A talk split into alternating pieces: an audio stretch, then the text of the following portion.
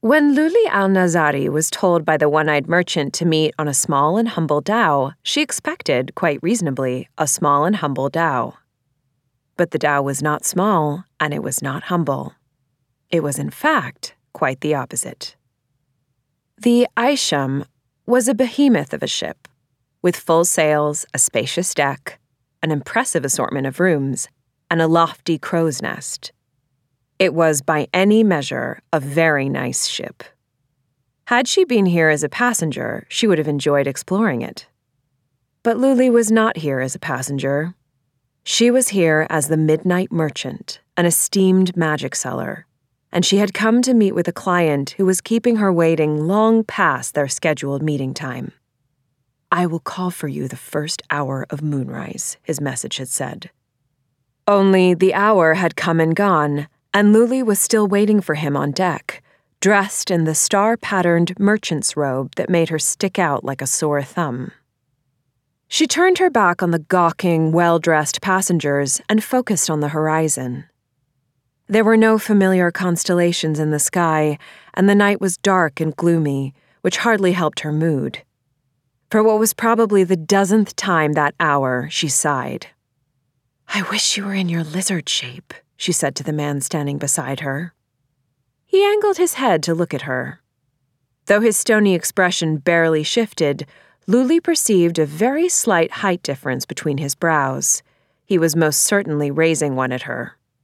And what good would that do us in this situation? You could sneak below decks and find our client's room. You're useless in your man shape. The umber skinned man said nothing, but his silence was easy to decipher. Loulie had known him for nine years, long enough to understand all his mannerisms and magics. She was no longer surprised by his shape shifting or by the fire that danced in his eyes when he grew emotional. Right now, he was quiet because he knew she would not like what he had to say. We're offering the man magic, Loulie said. The least he can do is be on time for a meeting he proposed.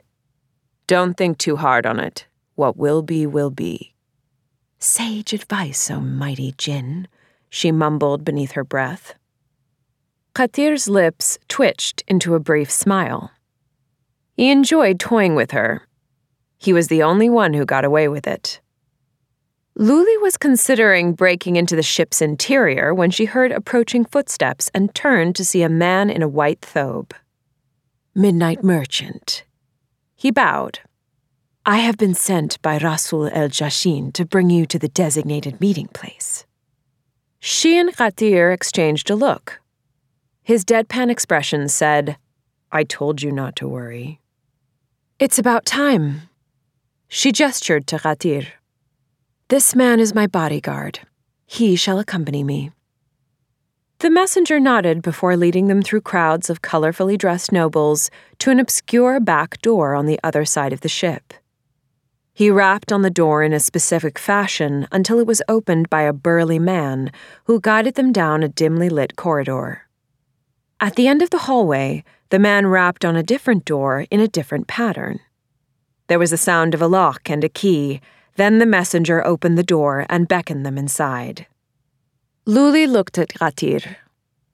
After you, his silence said. She smiled before ducking inside. The first thing she noticed upon her entry was that there were mercenaries, three of them, each positioned in a different corner of the small room. Unlike the nobles on deck wearing brilliant robes, these men were dressed mostly in weapons. Her mind filled with images of bloodshed and murder, of her mother waving frantically at an empty jar, telling her to hide, of her father lying in a pool of his own blood.